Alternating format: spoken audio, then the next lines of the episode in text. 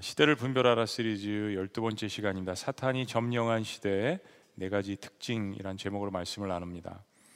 어, 물론 항상 말씀을 증거할 때마다 두렵고 떨림으로 이 단 위에 섭니다. 그러나 오늘은 더욱더 어, 그렇습니다. 제 자신이 어, 이 말씀을 증거할 수 있는 자격이 있는 사람이 아니라는 것을 알기 때문에 그런 동일한 하나님의 말씀을 대면하는 마음으로 이 말씀을 여러분들과 함께 나눕니다. 예전에 미국에서 목회 신방을 할때 어, 아직 자녀가 없는 그러한 젊은 커플들을 어, 신방을 한 적이 있습니다. 그날 주일날 이제 받은 말씀들을 가지고 목장에서 말씀을 나누는데 특별히 그 주제가 그래서 그런지 몰라도 그 젊은 커플들이 어, 자녀를 이제 곧 출산을 해야 되는데 이 험난한 세상에서 어떻게 자녀들을 기를 수 있을까라는 그런 기도 제목을 내놓았습니다. 그리고 말씀을 가지고 서로 함께 discussion을 하고 마지막에 젊은 커플들이 어, 정말 진심으로 자녀들을 위해서 눈물로 기도하고 하나님 말씀으로 양육을 해야겠다. 이것이 우리의 삶 가운데 가장 최우선순위라는 결론을 스스로들 내렸습니다. 저는 그날 그들의 그 대화와 또 나눔을 이야기를 듣고 얼마나 큰 위로를 받았는지 모르겠습니다. 그러면서 그런 신앙에 바로 선 젊은 세대들이 정말 그들의 후손들을 위해서 자녀들을 위해서 눈물로 애쓰고 기도하고 희생하고 말씀으로 양육할 때 하나님께서 이 세상을 살아나갈 담대함과 또 성령의 지혜와 능력을 주실 것을 확신했습니다. 바울이 지금 로마에 세워진 교회들의 편지를 쓰고 있습니다. 이 로마서의 주제는 하나님의 의 혹은 하나님의 공의, uh, the righteousness of God 혹은 공의는 the, the justice of God. 어, righteousness 하나님의 의라는 것은 좀 더 하나님의 어떤 개인적인 성품을 반영하고요. 공의라는 것은 justice 좀 더 공적인 하나님의 그런 의를 세상 가운데 선포하는 것을 이야기를 하는 하는데 이것이 로마서의 이제 주제입니다. 죄인된 인간이 거룩하신 하나님의 공의에 다다를 수가 없지 않습니까? 그래서 바울이 로마서를 통해서 먼저 우리 인간이 얼마나 죄가 만연한 이 세상 한복판 가운데 살고 있으며 그리고 사실 우리의 마음 가운데에도 이러한 죄악들이 역시 우리가 죄인이라는 것을 명백하게 드러냅니다. 특별히 당시 로마는 그리스의 세련된 문화 그리고 로마가 갖고 있는 막강한 경제력과 군사력을 바탕으로 이루어진 제국이었습니다. 근데 그 제국의 이면에는 뒷골목의 그 그림자에는 너무나도 타락하고 추악한 모습들이 자리 잡고 있었습니다. 당시 로마는 기독교를 굉장히 잔인하게 아, 공격적으로 핍박을 했고요. 그리고 그리스 신화가 만들어낸 수많은 종류의 신들을 숭배하는 그러한 신전들이 로마 제국 곳곳에 가득 찼습니다.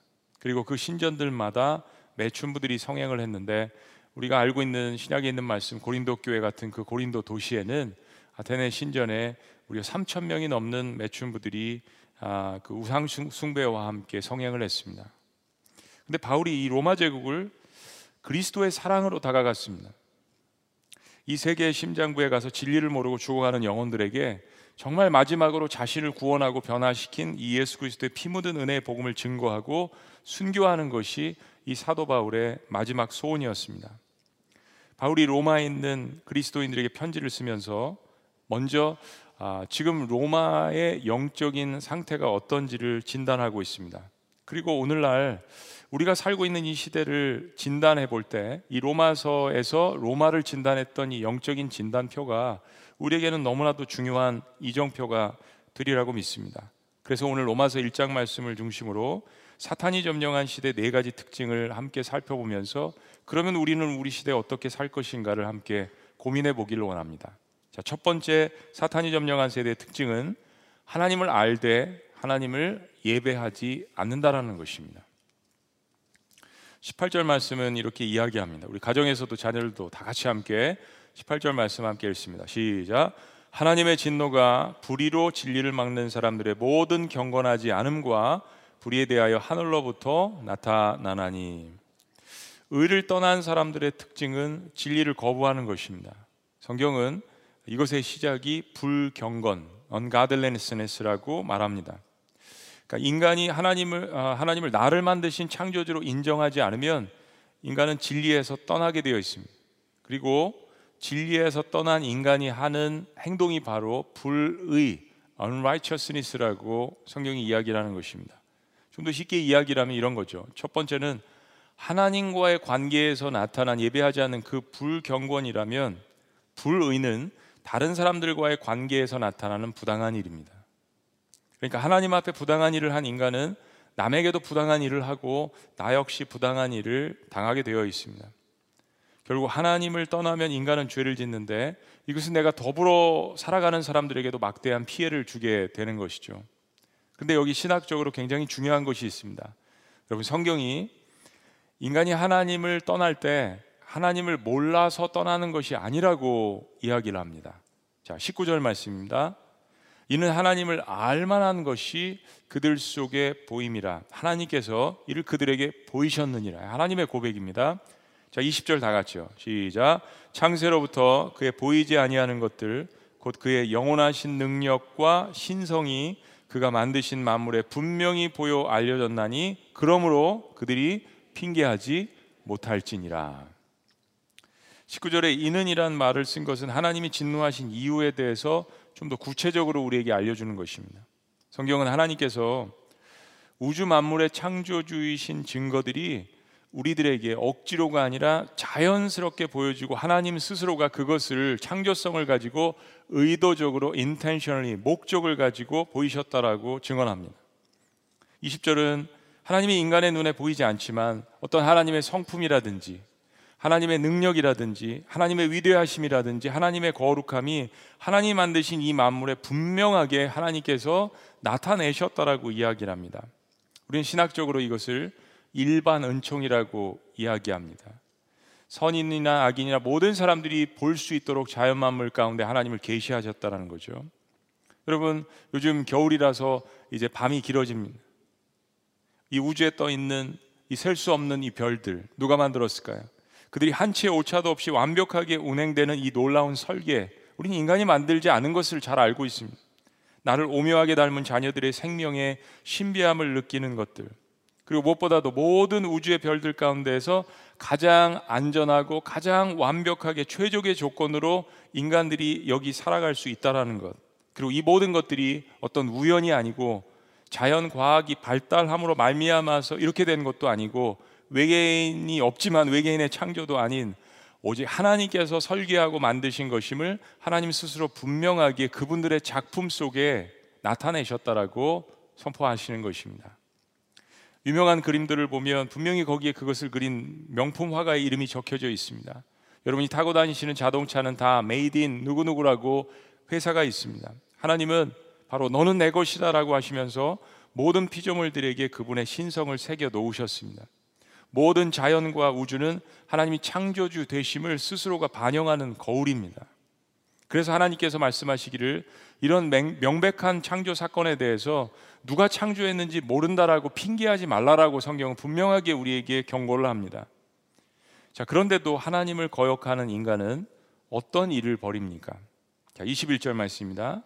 하나님을 알되 한번 따라해 보시죠. 하나님을 알되 성경의 증언이고 하나님의 증언입니다. 인간들이 하나님을 알되 하나님을 영화롭게도 아니하며 감사하지도 아니하고 오히려 그 생각이 허망하여지며 미련한 마음이 어두워졌나니 스스로 지혜 있다 하나 어리석게 되어 썩어지지 아니하는 하나님의 영광을 썩어질 새와 짐승과 기어다니는 동물 모양의 우상으로 바꾸었느니라. 여러분 인간의 가장 큰 죄는 무지함에서 시작되지 않았습니다. 에덴 동산의 가장 큰 죄는 하나님을 알되 여러분 이 말씀이 반복됩니다. 하나님을 알되 하나님의 영광을 가로채려고 했던 것입니다. 그 영광을 보고 알기 때문에 가로채려고 하는 것이죠. 바로 교만입니다. 하나님과 같이 되고자 하는 이 교만, 하나님의 영광을 가로채는 교만, 모르는 것이 무지에서 나온 것이 아니라는 이야기입니다. 하나님이 누구신지 알지만 하나님 앞에 마땅히 드려야 할 예배를 드리지 않고 그러다 보니 생각이 허망하여지고 미련한 마음은 더욱더 어두워집니다. 국민들의 어떤 나라의 지식 수준을 이야기하는 것이 아닙니다. 영적인 수준이 허망하여지고 미련한 마음이 더욱 어두워진다는 이야기입니다. 하나님이 없다라고 생각하는 인간은 그래서 염세주의나 허무주의로 빠져갈 수밖에 없는 것입니다. 이것이 불경건이고 그리고 불의라고 성경은 고백하는 것입니다. 사랑하는 여러분, 인생의 근원을 부인하기 때문에 인생의 목적을 찾을 수가 없는 것입니다. 인생의 시작을 모르는데 어떻게 인생의 목적을 가지고 인생을 살아갈 수가 있겠습니까? 사탄에게 점령당한 세대의 특징 첫 번째는 하나님을 알지만 하나님을 예배하지 않고 그분에게 영광을 돌려드리지 않는 것입니다. 자, 두 번째, 사탄이 점령한 세대의 특징은요. 하나님을 떠난 인간은 그 자리에 스스로를 존귀하게 여기려는 교만함을 싹 틔우게 되어 있습니다. 교묘한 죄죠. 스스로는 지혜 있다 하지만은 마음이 어두워져서 하나님을 경배하는 대신에 하나님이 만드신 피조물을 특별히 자연 만물을 우상 숭배하기 시작했습니다. 하나님이 우주 만물을 만드신 것은 나무를 만들고 자연을 만들고 꽃을 만들고 강을 만들고 하늘을 만드시고 별을 보여주신 것은 인간에게 그것을 즐기라고 만드신 것입니다. 생육하고 다스리라고 하나님께서 만드신 것입니다. 그런데 인간은 그것을 만드신 영원하신 하나님을 예배해야 함에도 불구하고 오히려 썩어질 것들에 영광을 돌리기 시작했습니다. 인간이 다스려야 될 것들의 영광을 돌리기 시작했는데 이 모든 것이 문화와 나라와 민족을 떠나서 모든 인류 역사 속에 기록이 되어져 있습니다. 동시에 그러한 일들을 하면서 마음이 허무해지니까 이제는 그것을 채우고자 온갖 다른 방법으로 쾌락을 추구하기 시작합니다. 썩어질 것들의 우상숭배에서 내 마음 가운데 평안이 오질 않죠. 24절입니다. 그러므로 이런 과정을 거쳐서 하나님께서 그들의 그들을 마음의 정욕대로 더러움에 내버려 두사 그들의 몸을 서로 욕되게 하게 하셨으니 이는 그들이 하나님의 진리를 거짓 것으로 바꾸어서 피조물을 조물주보다 더 경배하고 섬김이라.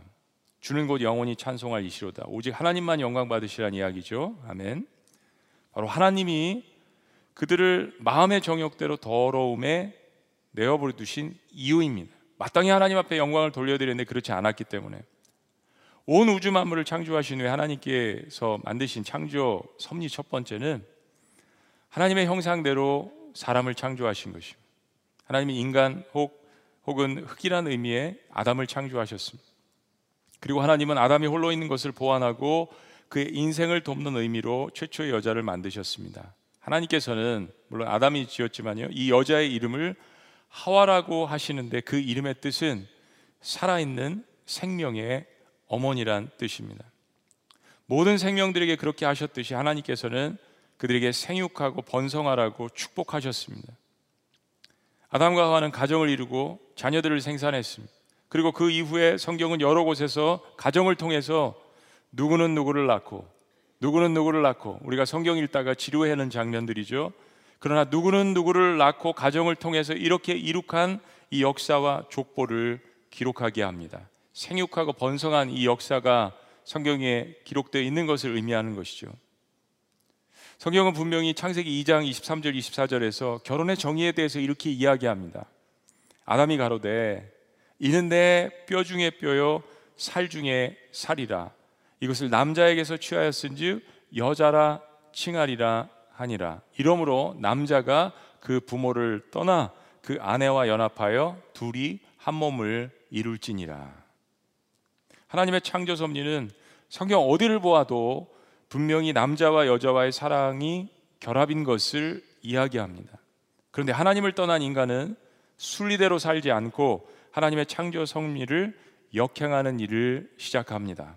26절입니다. 자, 이 때문에 아까 24절은 이러므로 이게 순서적으로 발전하게 됩니다. 26절 이 때문에 하나님께서 그들을 부끄러운 욕심에 내버려 두셨으니 곧 그들의 여자들도 순리대로 쓸 것을 바꾸어 영리로 쓰며 27절 이게 무슨 뜻일까요? 뭐를 바꿔서 썼다는 이야기일까요? 그와 같이 남자들도 순리대로 여자 쓰기를 버리고 이건 성적인 것을 이야기하는 겁니다.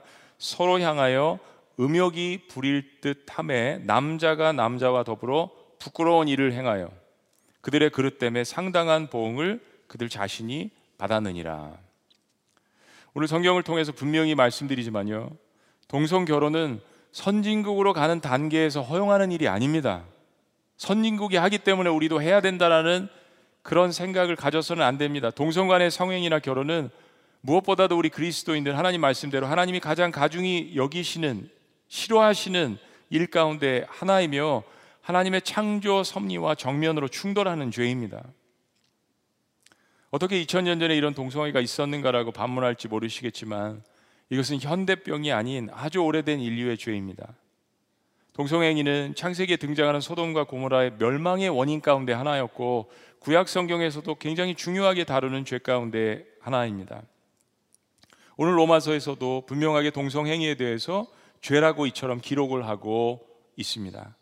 그럼 왜 바울이 다른 죄들도 많이 있지만 그리고 나중에 이야기를 하지만 복음을 이야기하다가 특별히 이 서론에 동성애 문제를 로마서에서 이처럼 중요하게 다루고 있습니까?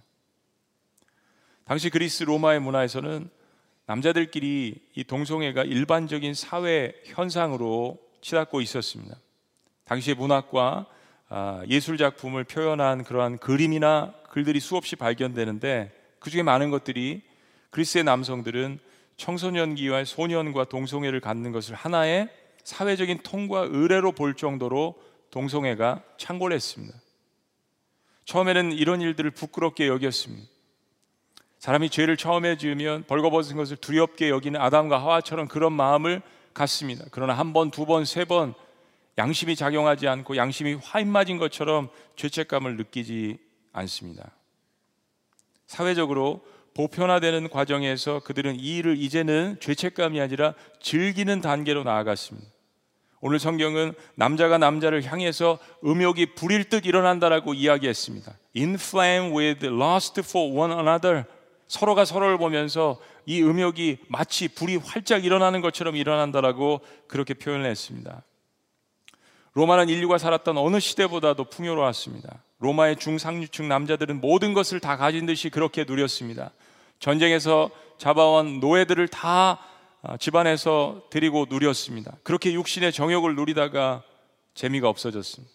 그래서 순리를 역행하고 남자가 남자로 더불어서 여자가 여자로 더불어서 정상적이지 않은 그러한 사랑을 하게 된 것입니다. 사랑하는 여러분, 죄는요, 가장 편안한 에덴 동산에서부터 시작됐던 것을 우리는 잊지 말아야 합니다. 인간이 가장 좋은 순간에 하나님을 예배하지 않으면 인간은 다른 곳에서 자신의 만족을 찾아내려고 합니다. 사탄이 점령한 세대의 두 번째 특징은 하나님의 창조 섭리를 거스리는 일입니다. 세 번째, 사탄이 점령한 세대의 특징은요, 온갖 종류의 죄가 만연합니다. 여러분, 성경을 한 번이라도 읽어보신 분들은 아시겠지만, 성경만큼 낮은 자와 소외된 자, 인간의 어떤 권리와 자유, 평등에 대해서 균형 있게 강조하는 책은 없습니다. 제가 하나님을 좋아하는 이유도 그렇습니다.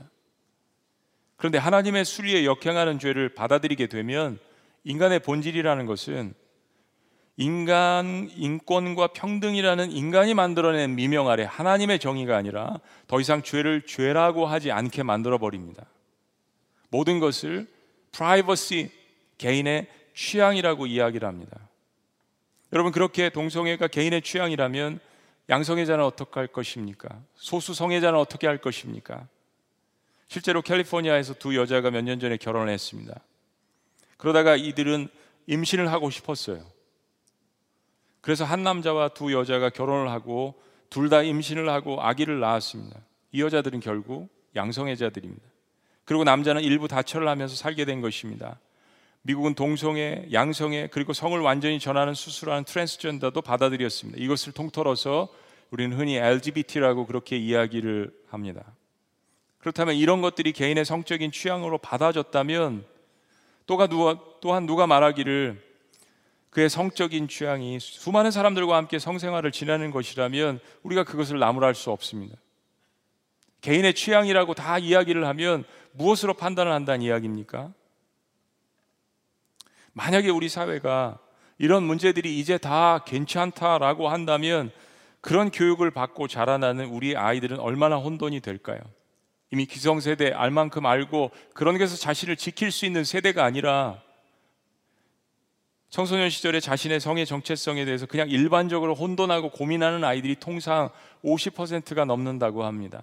정체성이 이루어지지 않은 아이들이잖아요. 질풍노도의 시기입니다. 내가 남자인가 여자인가 라는 것을 고민하는 이 아이들에게 결혼은 남자와 남자가 해도 괜찮은 거야. 여자와 여자가 해도 괜찮은 거야. 라고 가르친다면 얼마나 많은 자녀들이 정체성의 혼돈을 가져오고 유혹에 넘어갈까요? 어, 제가 살았던 워싱턴 주에서는 몇 년 전부터 마리화나가 합법이 되었습니다. 합법이 되었습니다. 그래서 제가 살았던 집 근처에 한 1, 2분만 자동차를 타고 가면 마리화나를 식당처럼 판매 운영하는 곳이 있습니다. 낮이든 밤이든 얼마나 사람들이 많이 아, 가는지 모르겠습니다. 마리화나는 더 이상 마약이 아니니까 괜찮아라는 이 메시지 딱 17, 18될 때까지 아이들이 기다립니다. 술은 건강에 좋으니까 다섯 살부터 먹어도 돼. 실제, 실제로 몇 년 전에 다섯 살이 된 자신의 아이에게 술과 담배를 피우게 한 엄마가 그것을 자랑 삼아서 조회수를 높이려고 페이스북에 올렸던 충격적인 일탈도 있었습니다. 여러분 뭐 이런 일들이 한두 가지겠습니까? 아직 분별력이 약한 우리의 자녀들 자극적인 성에 수없이 노출되어 있습니다. 친구들이 그런 옷을 입고 그런 노래를 부르고 그런 영화를 보고 동성애에 대해서 관대하고 결혼 전 성에 대해서 관대한 생각을 갖고 이제 학교에서도 그것은 하나의 개인의 선택이라고 그게 인권이고 평화고 자유라고 자연스럽게 가르친다면 크리스찬이건 아니건 그들의 혼돈과 방황이 얼마나 심각하겠습니까? 그리고 그들의 인권은 누가 책임지게 될 것입니까? 이 정도는 괜찮지 않은 크리스찬 부모들의 영적 게으름이 도처에 만연한 것을 봅니다. 내 자녀만 괜찮으면 괜찮겠지라고 하는 우리의 영적 게으름, 공적 영성을 잃어버린 그런 마음들, 아니 아이의 청소년들을 상대로 그런 비즈니스를 하는 우리 어른들이 적지 않습니다. 포스트 모던의 모토는 톨러런스, 관용이라고 주장을 하면서 서로의 죄에 대해서 신경 쓰지 않습니다. 모든 사람들의 인권을 존중해야 하기 때문에 특별히 성적 취향은 개인에 관한 일이라고 가르칩니다. 그냥 서로가 인정하고 좋은 게 좋은 거지 평화롭게 사는 것이 좋은 것이지 가짜 평화주의, 가짜 인권을 주장합니다. 그런데 여러분, 하나님만큼 인간의 인권에 대해서 존중하시고 사랑해 주시고 보호하시는 분이 없습니다. 근데 인간이 하나님 없이 창조주 없이 자신들이 주장하는 식의 평등과 사랑을 가지고 잘 살 수 있다면 왜 하나님께서 그토록 아끼시는 그 하나님의 아들을 십자가에 못 박게 하셨을까요? 죄는 분명히 또 다른 죄를 낳습니다. 동성애만 성경이 이야기하는 것이 아닙니다. 그것만 가장 큰 죄라고 이야기하는 것이 아닙니다. 그 당시에 로마의 문화 가운데 하나였기 때문에 성경은 지적하는 것입니다. 28절입니다. 또한 그들이 마음에 하나님 두기를 싫어함에 이것이 시작입니다. 하나님께서 그들을 그 상실한 마음대로 내버려 두사 합당하지 못한 일을 하게 하셨으니 모든 불의, 추악, 탐욕, 악의가 가득한 자요. 시기, 살인, 분쟁, 사기, 악독이 가득한 자요. 수근수근하는 자요. 비방하는 자요. 하나님께서 미워하시는 자요. 능욕하는 자요. 교만한 자요. 자랑하는 자요. 악을 도모하는 자요. 부모를 거역하는 자요. 사랑하는 여러분, 사탄이 점령한 세대의 특징은 온갖 죄가 만연함에도 불구하고 그것을 정상적으로 받아들이는 분위기의 문화입니다. 마음에 하나님 두기를 거부한 결과입니다. 마지막 네 번째, 사탄이 점령한 세대의 특징은요, 죄의 결과를 경험하는 것입니다. 죄의 결과를 경험하는 것입니다. 오늘 본문 말씀에 보면은 하나님께서 그들을 죄 가운데 내어 버려 두셨다는 표현이 등장을 합니다. 아마 여기에 대해서는 해석이 좀 필요한 것 같습니다. 어떤 뜻일까요? 24절을 보면 마음의 정욕대로 내어 버려 두사. 26절에 보면 부끄러운 욕심에 내어 버려 두사. 28절에 보면 그 상실한 마음대로 내어 버려 두사. 자, 하나님께서 지금 이러한 짓들을 죄들을 가만히 바라만 보고 계신다는 뜻일까요? 방관하신다는 뜻일까요? 아니면 그런 죄들에 가증한 것을 너무 죄가 커짐으로 말미암아서 힘이 없으셔서 그냥 막지 못하신다는 뜻일까요? 아닙니다. 오히려 그 반대입니다. 하나님은 죄악된 그들의 마음대로 결정한 행동의 결과를 보게 하시는 것이 하나님은 오랫동안 우리의 죄에 대해서 참으십니다. 인내하십니다. 그러나 그 죄가 차고 위험 수위를 넘어버리고 죄가 관영하면 하나님은 그 결과를 보게 하십니다. 21절 말씀처럼 인간이 아무리 똑똑하고 잘난 척 해도 하나님을 알되 하나님을 영화롭게 하지 아니하고 감사하지 아니하면 오히려 우리의 생각이 아무리 교육을 많이 받았어도 아무리 문화가 발달했어도 아무리 선진국이라 하더라도 그 생각이 허망하여지며 미련한 마음이 어두워질 수밖에 없습니다. 이 미련하고 어둡고 지혜 없는 마음의 특징이 무엇이냐면 바로 강팍함입니다. 강팍함. 딱딱한 돌밭입니다. 추엽게 등장하는 바로 지난주에 우리가 본 이집트의 바로 왕의 마음의 상태입니다. 이 강팍함을 성경적인 영적 의미로 이야기하면 무감각하다라는 이야기입니다. 말씀을 들어도 감동이 없고 하나님께서 은혜를 주셔도 감사가 없고 회개 말씀이 선포되어도 찔림이 없고 죄에 대한 자각 증상이 없는 살아있으나 중국 같은 바로 무감각 상태가 이 강팍함이라고 성경은 이야기하는 것입니다. 겉으로는 정의를 이야기하고 평화를 이야기하고 평등을 이야기하고 개인의 취향을 이야기하고 인권과 자유와 정의를 이야기할 수 있을지 모르겠지만 그 마음에는 시기와 악독이 가득 차서 불만과 욕심과 시기와 질투와 정욕으로 부릴 듯 할 수 있는 것이 바로 저와 여러분들의 우리 인간들의 마음이라는 것. 그리고 결국 그 죄의 결과는 죽음이라는 것 우리가 받아들여야 합니다. 32절은 이렇게 이야기합니다. 그들이 이 같은 일을 행하는 자는 사형에 해당한다라고 하나님께서 정하심을 뭐라고요? 알고도 역시 똑같은 이야기입니다. 하나님 살아계신 것도 알고 하나님 운행하시는 것도 알고 내 삶의 끝에는 가타부타 심판이 있을 것을 알고도 자기들만 행할 뿐 아니라 또한 그런 일을 행하는 자들을 옳다 하느니라. 이것은 하나님의 증언이십니다. 진정으로 하나님을 안다고 하는 것은 그분이 창조하신 섭리에 감사하면서 그것에 순종하는 것이고 그런 삶이 바로 하나님 앞에 영광을 올려드리고 하나님과 함께 동역하는 삶이 아니겠습니까? 그러나 하나님을 안다고 하고 믿는다고 하면서 하나님 말씀을 근거한 가치관을 반대하는 정면으로 충돌하는 삶은 이미 하나님을 떠난 상태입니다. 하나님을 알되, 하나님을 알되, 하나님을 알되 이 말씀이 반복되지 않습니까? 로마는 사탄이 점령한 영적 진영이었습니다. 그 세대의 특징은 하나님을 알지만 하나님께 영광을 돌리지 않는 것이었습니다. 그리고 하나님의 창조에 역행을 하는 그러한 삶이었습니다. 그리고 그 결과로 온갖 죄가 만연했습니다. 그리고 죄의 결과를 경험하는 세대입니다. 로마는 이 땅에 존재했던 가장 위대한 제국이었는지 모르겠지만 바로 이 죄의 결과를 경험으로 말미암아서 스스로 무너졌습니다. 사랑하는 여러분, 그러면 우리는 어떻게 살아야 될까요?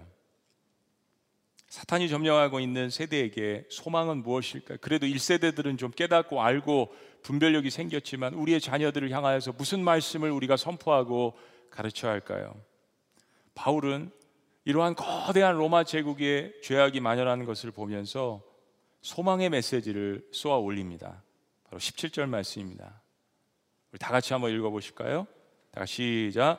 복음에는 하나님의 의가 나타나서 믿음으로 믿음에 이르게 하나니 기록된 바 오직 의는 믿음으로 말미암아 살리라 함과 같으니라. 그렇습니다. 여러분 우리에게 소망은요. 여러분들 오늘 오시면서도 보셨겠지만 여기 배너 달린 것도 보셨겠지만 Jesus is our only hope. 예수 그리스도만이 우리의 삶 가운데 유일한 소망입니다. 원초적인 복음으로 돌아가라는 것입니다. 어떤 사역을 하든지 어떤 말씀을 배우든지 어떤 기독교 문학을 배우든지 어떤 모든 것들에 있어서 the essence of gospel news 그 복음의 복된 소식의 가장 중심은 예수 그리스도여야 된다는 것입니다. 예수님만이 우리의 소망이어야 된다는 것입니다. 인간의 모든 문제의 근원은 하나님이 창조주가 아니라고 하는 순간부터 시작되었습니다. 그런데 오늘 말씀해 보니까 이 복음에는 하나님의 의가 나타났다라고 이야기합니다. 그 하나님의 의는 바로 십자가에 못 박히신 예수 그리스도를 통해서 드러났습니다. 왜요? 예수님께서 돌아가신 그 십자가 아래서 우리의 모든 죄가 다 만천하에 드러났습니다. 십자가에 하나님의 거룩하심이 나타났기 때문입니다. 하나님의 아들 예수 그리스도의 그 보혈을 통하여서 그분의 삶을 통하여서 우리의 모든 죄가 드러났기 때문입니다. 그것이 바로 the righteousness of God 하나님의 정의란 것입니다. 가진 자나 못 가진 자나 낮은 자나 부한 자나 건강한 자나 그렇지 못한 자나 이 하나님의 정의 앞에서 모든 죄가 십자가상에서 드러났다는 이야기입니다. 그런데 동시에 십자가는 그런 인간의 죄를 드러나게 할 뿐만 아니라 그것을 용서하기 위한 속죄의 역할이 있다라는 것입니다. 바로 하나님의 사랑과 은혜가 final purpose, 온전한 목적이라는 것입니다. 우리를 죽이기 위해서 우리의 죄가 드러나는 것이 아니라 우리를 살리기 위해서 하나님께서 그 모든 죄를 십자가에서 드러나게 하셨다라는 것입니다. 그리고 그 하나님의 정의로 말미암아서 이제는 정말 인간들에게 주시기를 원하시는 하나님의 용서함과 거룩과 은혜가 선포되었다라는 것입니다. 그래서 십자가는 내가 죄인입니다. 그렇습니다. 나는 이런 수많은 죄들 가운데 스스로 구원할 수 있는 존재가 아닙니다. 창조주 하나님 계시면 주님 저를 도와주시옵소서. 라는 것을 깨닫고 뉘우치는 사람들에게 이 하나님의 은혜가 주어지는 구원의 통로 그것이 바로 십자가였던 것입니다. 그리고 이 은혜는 모든 사람들에게 차별함이 없이 부어주신다고 했습니다. 거기에는 동성애자나 살인자나 간음자나 어떤 죄인도 회개하는 자들에게 이 하나님의 용서하심과 치료와 회복과 하나님의 은혜가 주어진다라고 그 로마를 향하여서 선포하고 있는 것입니다. 그래서 우리는 십자가의 복음이 가지고 있는 죄를 드러나게 하는 그 능력과 동시에 죄를 용서할 수 있는 이 하나님의 사랑과 은혜에 대한 이 복음이 갖고 있는 이 능력을 결코 부끄러워하지 말고 자랑스러워하라고 사도 바울이 이야기하고 있는 것입니다. 16절 말씀입니다. 우리 다 같이 읽습니다. 시작. 내가 복음을 부끄러워하지 아니하노니 이 복음은 모든 믿는 자에게 구원을 주시는 하나님의 능력이 됨이라 먼저는 유대인에게요 그리고 헬라인에게로다. 핍박받는 로마에 있는 그리스도인들에게 헬라인들도 미워하지 말고 그들 역시 복음을 증거해야 될 대상이라는 것을 선포하며 오직 복음을 부끄러워하지 아니하고 이 복음으로서 예수 그리스도로서 승부하라는 사도 바울의 하나님이 주신 말씀의 당부였던 것입니다.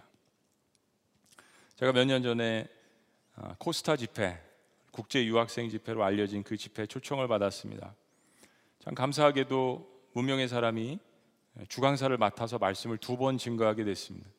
근데 그때 주제가 거룩함이었습니다. 어떤 말씀을 증거할까 하다가 이 로마서 1장 이 하나님의 의에 대해서 하나님께서 마음 가운데 확신을 주셨습니다. 특별히 제가 갔던 초청받았던 그 지역이 아, 굉장히 성적으로 물란하고 동성애에 대해서 이미 받아들여진 그런 지역이었습니다. 설교를 정말 어, 몇 달 동안 준비하고 열심히 기도하고 어, 말씀을 증거를 했습니다. 마지막 날은 하나님의 사랑에 대해서 은혜에 대해서 선포를 어, 했습니다. 그러면서 동성애자들이든지 어떠한 죄인도 하나님의 치유하심과 역사하심이 살아있다라는 히브리서 말씀을 증거했습니다. 근데 제가 평생에 설교를 하고 그렇게 반응이 없었던 적이 없습니다. 특별히 첫째 날 이 로마서의 말씀을 강력하게 선포를 하는데 아멘도 없고 끄떡이는 사람도 없고 그리고 이제 말씀이 딱 맞췄을 때 꼭 한두 사람이라도 와서 인사치레라도 격려를 하는 사람들이 있잖아요. 은혜 받았습니다. 감사합니다. 그런데 설교를 마치고 여기서 저 끝까지 가는데도 아무도 다가오지 않는 거예요. 그리고 같이 왔던 강사 목사님들도 인사도 하지 않고 그리고 저는 뚜벅뚜벅 어, 제가 있는 숙소까지 거의 한 10분을 걸어가야 되는데 아무도 저에게 말을 걸지 않고 아무도 저에게 말씀의 은혜를 받았다라고 하지 않습니다. 숙소에 들어갔습니다. 그리고 카톡으로 저희 아내에게 전화를 했습니다. 여보 나 빨리 집에 가고 싶다. 여보 나 죽을 것 같아. 아, 마지막 날 폐배가 있는데 나 그냥 가면 안 될까? 막 이런 투정을 부리면서 저의 영적인 어떤 어려움 그리고 저를 위해서 좀 기도해 달라고 교인들한테 알려 달라고 그렇게 이야기를 했습니다. 그리고 마지막 날 마음을 다시 한번 다잡고 설교를 했는데 역시나 반응이 거의 없었습니다. 그래서 마음 가운데 이런 생각이 나는 이런 집회 오면 안 되는구나. 나는 그저 개교회 목회 설교 해야 되는구나. 이런 그 좋은 집회 이름난 집회 오면 안 되는구나. 아, 이런 간증을 또 교회 돌아가 가지고 기도해 주신 분들에게 하면서 저를 겸손케 하신 경험이었다라고 이야기를 했습니다. 그런데 그로부터 3년이 지나서 그 똑같은 지역에서 해외죠. 미국이 아닌 그 집회에서 저를 또 초청을 하셨습니다. 이번에는 주강사가 아닌 부강사로 말씀을 증거할 수 있는 기회를 주셨는데 하나님이 주신 기회니까 한번 메이크업 해보자 그런 마음으로 갔습니다. 이번에는 인기 있는 설교 누구나 들으면 어, 귀에 달콤하고 은혜가 되고 그런 설교를 두 개를 탁 뽑아서 갔는데 정말 사람들이 너무 좋아했습니다. 그리고 어, 말씀을 어, 마치고서 그 중간 중간에 청년들을 상담을 많이 합니다. 그런데 아, 좀 피로하고 지쳐 있어서 이제 더 이상 상담을 안 한다고 했는데 어떤 한 청년이 상담을 아주 간절하게 요청을 했다라는 것입니다. 그래서 제가 상담을 받아들였습니다. 그 청년을 만났는데 아, 이 남자 청년이 저에게 그러는 거예요. 목사님 저를 기억하세요라고 이야기합니다. 3년 전에 정말 기억하고 싶지 않았던 그 순간인데 그 많은 사람들 중에 자기를 어떻게 기억하라는 이야기예요. 제 기억 속에서 지운 집회였는데 목사님 저를 기억하세요 하는 겁니다. 청년과 상담을 한 적 있나요? 없습니다. 만난 적이 있나요? 없어요. 근데 청년이 이야기합니다. 목사님 제가 어, 인상도 그렇고 그날 굉장히 특이했기 때문에 잘 생각해 보시면 저를 기억하실 수 있을 겁니다. 그리고 3년 전에 이렇게 많은 사람들이 앉아 있는데 하나님께서 그날 청년이 앉아 있었던 그 모습을 기억나게 하셨습니다. 워낙 특이한 모습이었거든요. 그리고 기억이 난다라고 이야기했을 때 그 청년이 저에게 이야기한 이 고백을 잊을 수가 없습니다. 사실 목사님 제가 동성애자였습니다. 네. 그리고 그날 하나님께서 주신 그 로마서 1장 말씀을 듣고 제가 어려서부터 교회는 다녔지만 그리고 이게 죄라는 건 알았지만 그러나 그날 특별히 하나님께서 그 로마서 1장을 통하여서 내가 정말 죄인이라는 이 사실을 깊숙이 마음 가운데 깨닫게 하시는 역사가 있었습니다. 저는 사실은 동성애를 하기 위해서 유학을 왔습니다. 라는 고백까지 충격적인 고백입니다. 한국은 자연스럽지 못하니까요. 그리고 그 말씀을 듣고 그 말씀에 의지해서 회개하려고 노력하고 하나님 앞에 자신을 드리는 삶 가운데 90% 이상이 치유가 되었고 3년 동안 제가 딱 두 번 넘어졌지만 그래도 지금은 거의 다 회복이 되었습니다. 라는 그런 고백. 그리고 여전히 하나님께서 나를 사랑하시고 구원을 주시고 여전히 하나님께서 나에게 함께 하신다는 것을 고백하면서 오늘 그것을 꼭 말씀드리고 싶어서 상담을 요청했습니다. 라는 고백이었습니다. 그리고 두 번째는 그가 다니는 교회에서 목사님과 사모님과 교회에 있는 일부 리더들이 자신을 위해서 사랑으로 감싸주고 상담하고 그런 과정을 통하여서 든든한 교회 공동체를 통하여서 이렇게 회복이 되었노라고 이야기를 했습니다. 그리고 저는 직감적으로 그 청년의 목사님이 누구 누구인지를 알게 되었고 그 목사님에게 그것을 통하여서 격려를 해드렸습니다. 그리고 청년의 고백이에요. 목사님 그런 말씀 계속해서 증거해 주세요. 그런 고백과 동시에 목사님 이런 삶을 살아가는 청년들이 많습니다. 라는 고백이었습니다. 저는 이렇게 고백했습니다. 형제님, 저 역시 죄인입니다. 형제님이나 말씀을 증거하는 저나 우리 다 같이 죄인입니다. 우리 같이 죄인된 마음으로 우리 하나님 앞에 한번 기도합시다. 라고 함께 울면서 얼마나 격려하고 기도했는지 모르겠습니다. 저는 한국에 와서 이런 설교를 하는 것이 쉽지 않을 것이라는 생각은 상상조차 못했습니다. 너무 많은 프레임과 진영 논리와 말씀을 말씀대로 설교하지 못하는 그런 분위기들, 하나님 말씀임에도 불구하고 그 말씀을 증거했을 때 말씀으로 받아들이지 못하는 그러한 모습들. 물론 우리는 사랑 없이 상대방을 정죄하는 습관에서 우리 그리스도인들은 벗어나야 합니다. 동시에 죄는 죄라고 이야기할 수 있는 담대함이 사랑 가운데 분명히 있어야 합니다. 오직 의는 믿음으로 말미암아 사는 것이지 우리가 쌓아놓은 죄, 우리가 쌓아놓은 업적, 우리가 쌓아놓은 의 그것이 하나님 앞에 어떻게 구원이 될 수 있겠습니까? 그래서 성경은 이야기합니다. 오직 의는 믿음으로 바로 십자가의 나를 위해서 돌아가신 그 예수 그리스도의 의와 거룩과 그 은혜를 바라봄으로 말미암아서 믿음으로 말미암아 살라라고 고백하는 것입니다. 이 동성애 죄에 빠졌던 이 청년이 바라보았던 복음도 바로 그것이었습니다. 사랑하는 여러분, 우리 다음 세대들에게 이 말씀을 사랑으로 증거해 주며 우리 교회가 이런 이야기를 건강하게 할 수 있고 그리고 이런 이야기를 들었을 때 사랑으로 감싸 안아주고 동성애의 친구들을 세상에서도 사귈 수 있으며 그들에게 복음을 증거하고 다가가고 과연 그리스도의 사랑과 복음이 무엇인지를 가르쳐 줄 수 있는 그러한 교회 공동체가 되시기를 주의 이름으로 축원합니다. 기도하시겠습니다.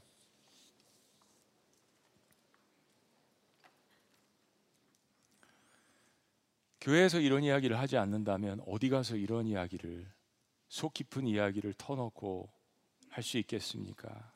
교회에서 이러한 이야기를 들어주고 치료해주고 상담해 주지 않는다면 하나님께서 여전히 당신을 사랑하고 기다리고 계십니다. 라는 이야기를 해주지 않는다면 어디서 들을까요? 죄는 죄라고 말하는 동시에 형제님, 자매님, 나 역시 죄인입니다. 그러나 하나님께서 나를 용서하시고 형제에게 자매에게 그렇게 동일한 모습으로 다가가십니다. 라는 이 고백이 우리의 삶 가운데 복음의 역사 가운데 이 블레싱은 계속 되어져야 합니다. 포괄적 차별 금지법이 들어 있는 독소 조항 몇 달 전에 설명드렸습니다. 왜 낙태 합법화에 반대해야 하는지 이것이 중요하냐면 하나님의 창조 섭리에 어긋나는 일이기 때문입니다. 오늘 이 말씀을 통하여서 먼저 누구를 생각하기 이전에 밖에 세상을 생각하기 이전에 이 말씀 앞에 내가 먼저 서야 합니다. 내가 먼저 찔려야 합니다. 오직 의인은 믿음으로 말미암아 살리라. 나의 죄인됨을 고백하며 십자가를 바라보는 그러한 놀라운 역사가 있기를 원합니다. 우리 시간 자리에서 다 같이 일어나셔서 그런 마음을 담아서 이 찬양을 고백했으면 좋겠습니다. 내가 주인 삼은 모든 것 내려놓고 내 주 대신 주 앞에 나아가서 내가 사랑했던 모든 것 내려놓고 주님만 사랑해 우리 기도하는 마음으로 고백합니다. 내가 주인 삼은 모든 것 내려놓고 내 주 대신 내 주 대신 주 내가 사랑했던 내가 사랑했던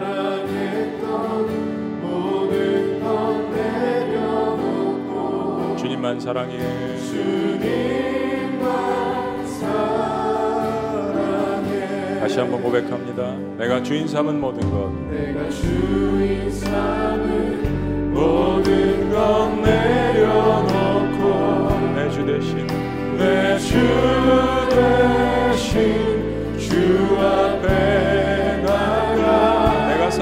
모든 것. 내가 사랑했던 모든 것 내려놓고. 주님만 주님만 사랑해.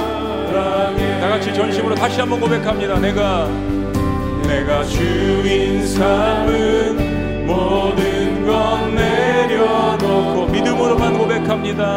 내주 대신 주 앞에 나가. 내가 사랑했던 내가 사랑했던 모든 것 내려놓고 선포합니다. 주님만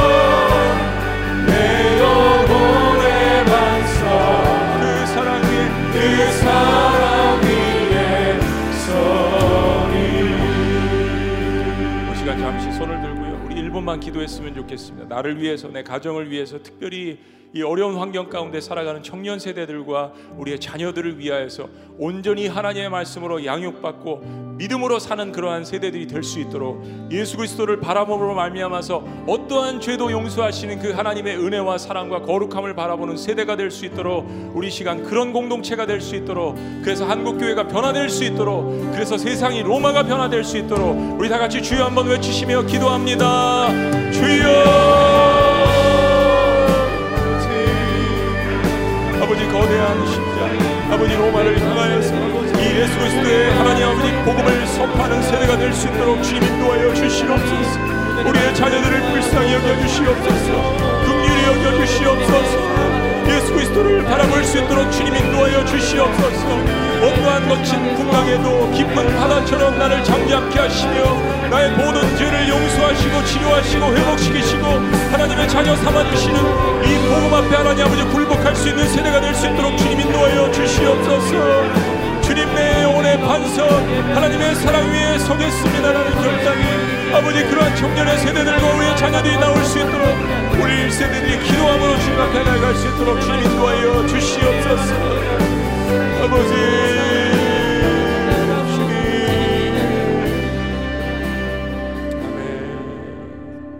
하나님 하나님 앞에 우리가 섰을 때 그 어떤 인간이 하나님 제가 의인입니다라고 고백할 수 있겠습니까?